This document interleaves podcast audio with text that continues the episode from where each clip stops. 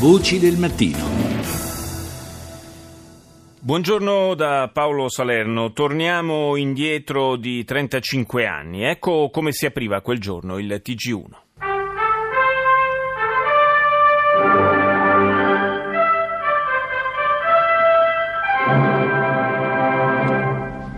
Buongiorno, ancora un tragico agguato contro un uomo politico. A Palermo è stato assassinato con il suo autista l'onorevole Pio La Torre, segretario regionale ed ex componente della direzione del Partito Comunista Italiano. Finora nessuna rivendicazione.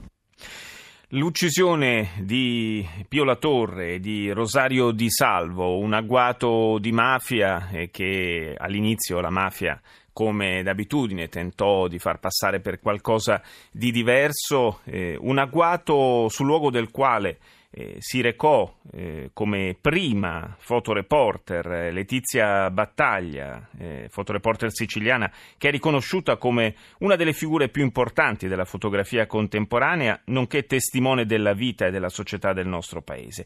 Rita Pedizzi ha raccolto la sua testimonianza su quel giorno. Non mi piace ricordare quel giorno. Non mi piace ricordare Pio La Torre nel, nel giorno in cui era lì rimesso dentro l'automobile con il piede fuori dal finestrino. Veramente questa, no, non mi piace, voglio invece ricordarlo lui, forte, eh, austero, severo, non concedeva niente al banale. Io l'ho fotografato con Berlinguer, un'altra persona di quelle che ci manca, che ci manca moltissimo. Era il tempo in cui i comunisti erano comunisti e significava correttezza, bellezza. Io non lo voglio ricordare morto, non lo voglio ricordare.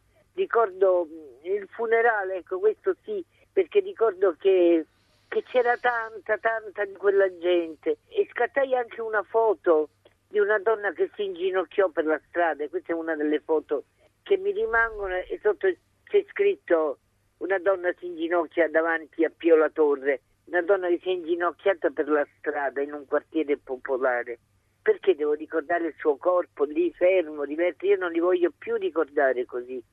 Sono passati tanti anni, voglio ricordare che erano belli, che erano bravi, che lottavano per noi e che per questo lui e tanti altri non ci sono più.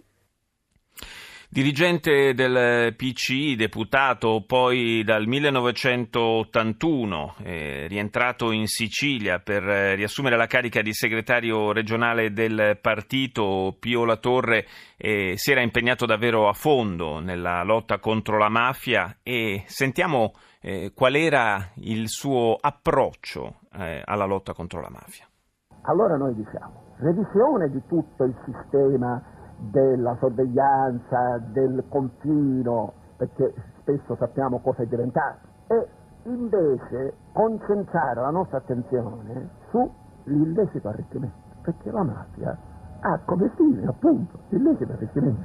Allora è lì che dobbiamo mettere il riflettore e noi presenteremo precise proposte in questo senso per dotare polizia e magistratura degli strumenti legali necessari per poter perseguire su questo terreno i presunti mafiosi e quelli che li proteggono, che poi sono i capi.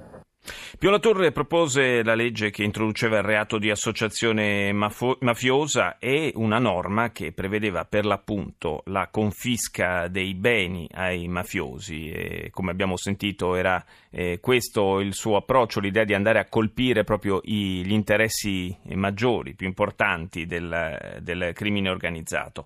È collegato con noi il professor Isaia Sales, eh, storico della mafia, docente di storia eh, delle mafie all'Università Suor Orsola Benincasa di Napoli. Buongiorno professore. Buongiorno. È stato probabilmente eh, proprio è stata probabilmente proprio quest'ultima iniziativa eh, di eh, Pio La Torre a, a condannarlo in qualche modo, perché eh, la mafia ha voluto liberarsi eh, di chi la, la voleva andare a colpire proprio nel, nei suoi punti più, eh, più deboli, diciamo, no? Nel, nei suoi interessi più importanti. Sicuramente dagli atti giudiziari questo appare evidente. La mafia non solo non poteva sopportare un vero oppositore, uno che non faceva chiacchiere, ma fatti. Aveva presentato in Parlamento due proposte di leggi, di legge che poi sono diventate, dopo la sua morte, il perno fondamentale della risposta antimafia dello Stato. Lui aveva intuito che eh, la mafia è violenza per arricchirsi, è una violenza strumentale a diventare potenti e ricchi.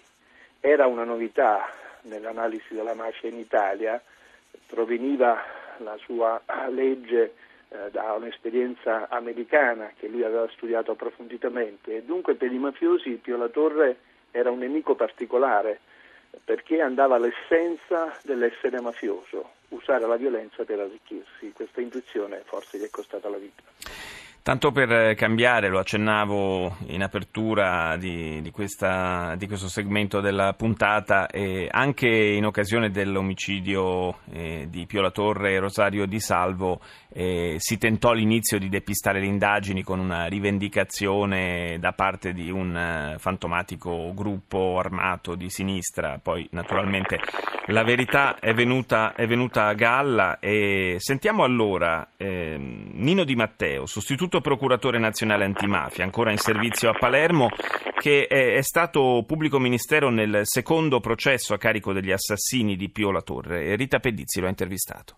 Io ho avuto l'onere, ma soprattutto l'onore, occupandomi del secondo processo per l'omicidio di Pio La Torre e Rosario Di Salvo, di conoscere bene, attraverso lo studio delle carte, l'operato di Pio La Torre. Ho capito e apprezzato quanto Pio La Torre fosse l'esempio più alto di una politica in prima linea nella lotta contro la mafia, perché non soltanto Pio La Torre fu il principale promotore di una legge dal significato storico che ancora oggi costituisce un'arma ritenuta micidiale da Cosa Nostra, quella sul sequestro dei beni, ma direi soprattutto perché aveva il coraggio della denuncia, con nomi, cognomi, fatti, prove, circostanze, delle collusioni anche politiche, istituzionali, di uomini del mondo delle professioni con i Corleonesi di Cosa Nostra. Era l'esempio di una politica che non aspettava le inchieste della magistratura e delle forze di polizia per denunciare le collusioni mafiose. Questo per me è il significato più profondo della necessità di commemorare Pio La Torre, non soltanto come sterile esercizio di retorica, ma come esempio di una politica antimafia vera ed incisiva. Il significato politico di quelle denunce? Credo che oggi la politica debba guardare a Pio La Torre, alla sua battaglia contro la mafia, come un valore da recuperare. Credo purtroppo che da tempo la politica abbia abbandonato quella sua prerogativa antimafiosa, abbia delegato esclusivamente sulle spalle della magistratura e delle forze di polizia la lotta alla mafia. Pio La Torre era l'esempio di una politica che stava in prima linea, che non aveva bisogno, per fare pulizia al proprio interno, per denunciare gli interessi mafiosi in grandi opere o in grandi affari, del traino della magistratura. Oggi, nella migliore delle ipotesi, quando soprattutto determinate inchieste riguardino i colletti bianchi e le collusioni dei colletti bianchi con la mafia, nella migliore delle ipotesi ascoltiamo esponenti politici affermare: aspettiamo la sentenza definitiva della magistratura. La Torre non faceva così. La Torre era perfettamente consapevole che determinate condotte, accanto alla eventuale responsabilità di tipo penale, ancor prima dovevano essere sanzionate con una responsabilità di tipo politico. Ecco, io oggi da cittadino mi auguro che la politica in futuro riacquisti quella capacità, quella forza, quell'entusiasmo antimafioso che Pio La Torre seppe dimostrare. Voi magistrati vi sentite lasciati soli nella lotta alla mafia? Per troppo tempo si è verificato e continua purtroppo a verificarsi una situazione di delega totale alla magistratura nella lotta alla mafia. Spesso la politica ha detto che sono i magistrati a sovraesporsi o addirittura a invadere campi propri della politica. Io credo che nella lotta alla criminalità organizzata si sia verificato invece un fatto diverso, e cioè che troppo spesso la politica ha fatto un passo indietro, lasciando esclusivamente alla magistratura quel compito, e quindi finendo necessariamente e inevitabilmente per sovrapporre la magistratura ai magistrati, salvo poi magari accusarli di protagonismo e di invasione di prerogative di altri poteri. La stessa cosa accadde a Falcone. Certamente le storie di Giovanni Falcone, di Paolo Borsellino, di Pio La Torre, di Pier Santi Mattarella, di tanti altri bersagli eccellenti, di tanti altri morti istituzionali, magistrati, politici, alti ufficiali dei carabinieri, poliziotti, in fondo hanno tutte esiste un unico comune denominatore. Intanto sono stati eliminati dei soggetti che venivano percepiti come un ostacolo ad una convivenza pacifica tra la mafia e le istituzioni. Venivano considerati un ostacolo perché irriducibili nella loro idea sacrosanta che lo Stato dovesse essere uno solo e che la mafia non potesse trovare nessuno spazio di dialogo con le istituzioni. E in fondo quella storia è anche una storia purtroppo di pregresso e progressivo isolamento e delegittimazione del personaggio che prima ancora di essere ucciso, Giovanni Falcone col tritolo, Pio La Torre col piombo del Kalashnikov, era stato isolato e delegittimato perfino all'interno dell'ambito istituzionale nel quale si muoveva. Non possiamo nemmeno dimenticare quanto difficile fu l'attività politica di Pio La Torre, perfino incontrando resistenze all'interno del suo partito, che pure all'epoca, il Partito Comunista Italiano, si caratterizzava certamente come quello più avanti e quello più intransigente nella lotta alla mafia. Una politica che non aspettava le indagini della magistratura per denunciare gli interessi e le collusioni mafiose, dice il magistrato Nino Di Matteo. Professor Sales, è davvero così cambiato il rapporto tra la politica e l'antimafia in questi anni? Assolutamente sì. All'epoca quasi esclusivamente il Partito Comunista e il Partito Socialista lottavano contro la mafia. Non si poteva essere comunisti se non essere contro la mafia. Oggi è difficile dire che ci sia un partito politico antimafioso per eccellenza. Si sono fatti passi in avanti nel senso che tutto il mondo politico sente formalmente la mafia come eh, nemica, ma non ci sono storie paragonabili a quelle di Pio La Torre o Pier Santi Mattarella, cioè di uomini che fanno della lotta alla mafia una loro identità, una loro necessità, non sopportano che uomini violenti possano avere successo, possano comandare, possono incidere sulle vicende politiche e economiche del proprio territorio. Ecco, stiamo parlando di un'altra epoca politica, stiamo parlando di altri uomini e mi trovo totalmente d'accordo con le parole di Di Matteo. Si parla oggi dell'ipotesi di estendere quelle misure relative a, all'aggressione dei patrimoni mafiosi anche eh, sul fronte invece dei, dei corrotti, del, degli amministratori pubblici, ad esempio dei cosiddetti colletti bianchi indiziati di reati come corruzione, concussione, corruzione giudiziaria. Insomma, l'estensione della eh, legge voluta proprio da Pio La Torre eh, anche eh, nei confronti di chi eh, fa da sponda, diciamo, ai mafiosi. Potrebbe essere eh, una, una svolta nella lotta contro questo intreccio tra criminalità organizzata e eh, corruzione nella pubblica amministrazione? Assolutamente sì, credo che bisogna prendere atto delle novità.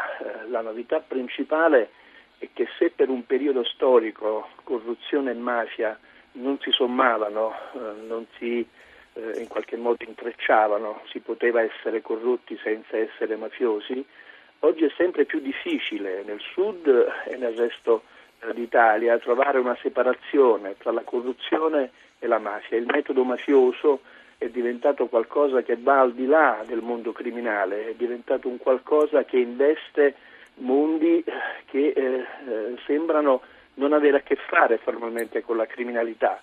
Io non ho conosciuto in tutti i miei studi mai eh, un mafioso che non abbia usato la corruzione, non sia stato soggetto o oggetto della corruzione. Cioè la mafia arriva laddove c'è la corruzione. Eh, e poi dal punto di vista eh, del, del, di, di un principio morale, umano, culturale, giuridico, perché mai un Rina che si arricchisce con la violenza di avere il suo patrimonio sequestrato e confiscato, è un funzionario pubblico, un politico, un imprenditore, eh, se accumula con l'intimidazione, con la corruzione dei capitali, invece non deve vederli sequestrati e confiscati. Io penso che oggi la corruzione, la mafia sia più vicina di quanto noi possiamo immaginare e dunque è giusto un'interpretazione moderna della straordinaria legge che ci diede Pio La Torre. Tra l'altro Pio La Torre, nella valutazione critica della relazione finale di maggioranza della Commissione parlamentare eh, sulla mafia in Sicilia, se non erro nel millenovecentosettantasei, eh, scri- eh, scriveva: la mafia ricerca un consenso di massa Eh, contro un potere statale estraneo, antidemocratico, ingiusto, che nulla offre al popolo. Questa era eh, l'impostazione eh, mafiosa allora. Forse non ci siamo molto allontanati in questi anni, trentacinque anni da questo punto di vista eh, sono passati velocemente, diciamo così. Grazie al professor Isaia Sales, eh, storico della mafia, grazie di essere stato con noi. Ora alla linea Val G R uno, noi ci sentiamo più tardi.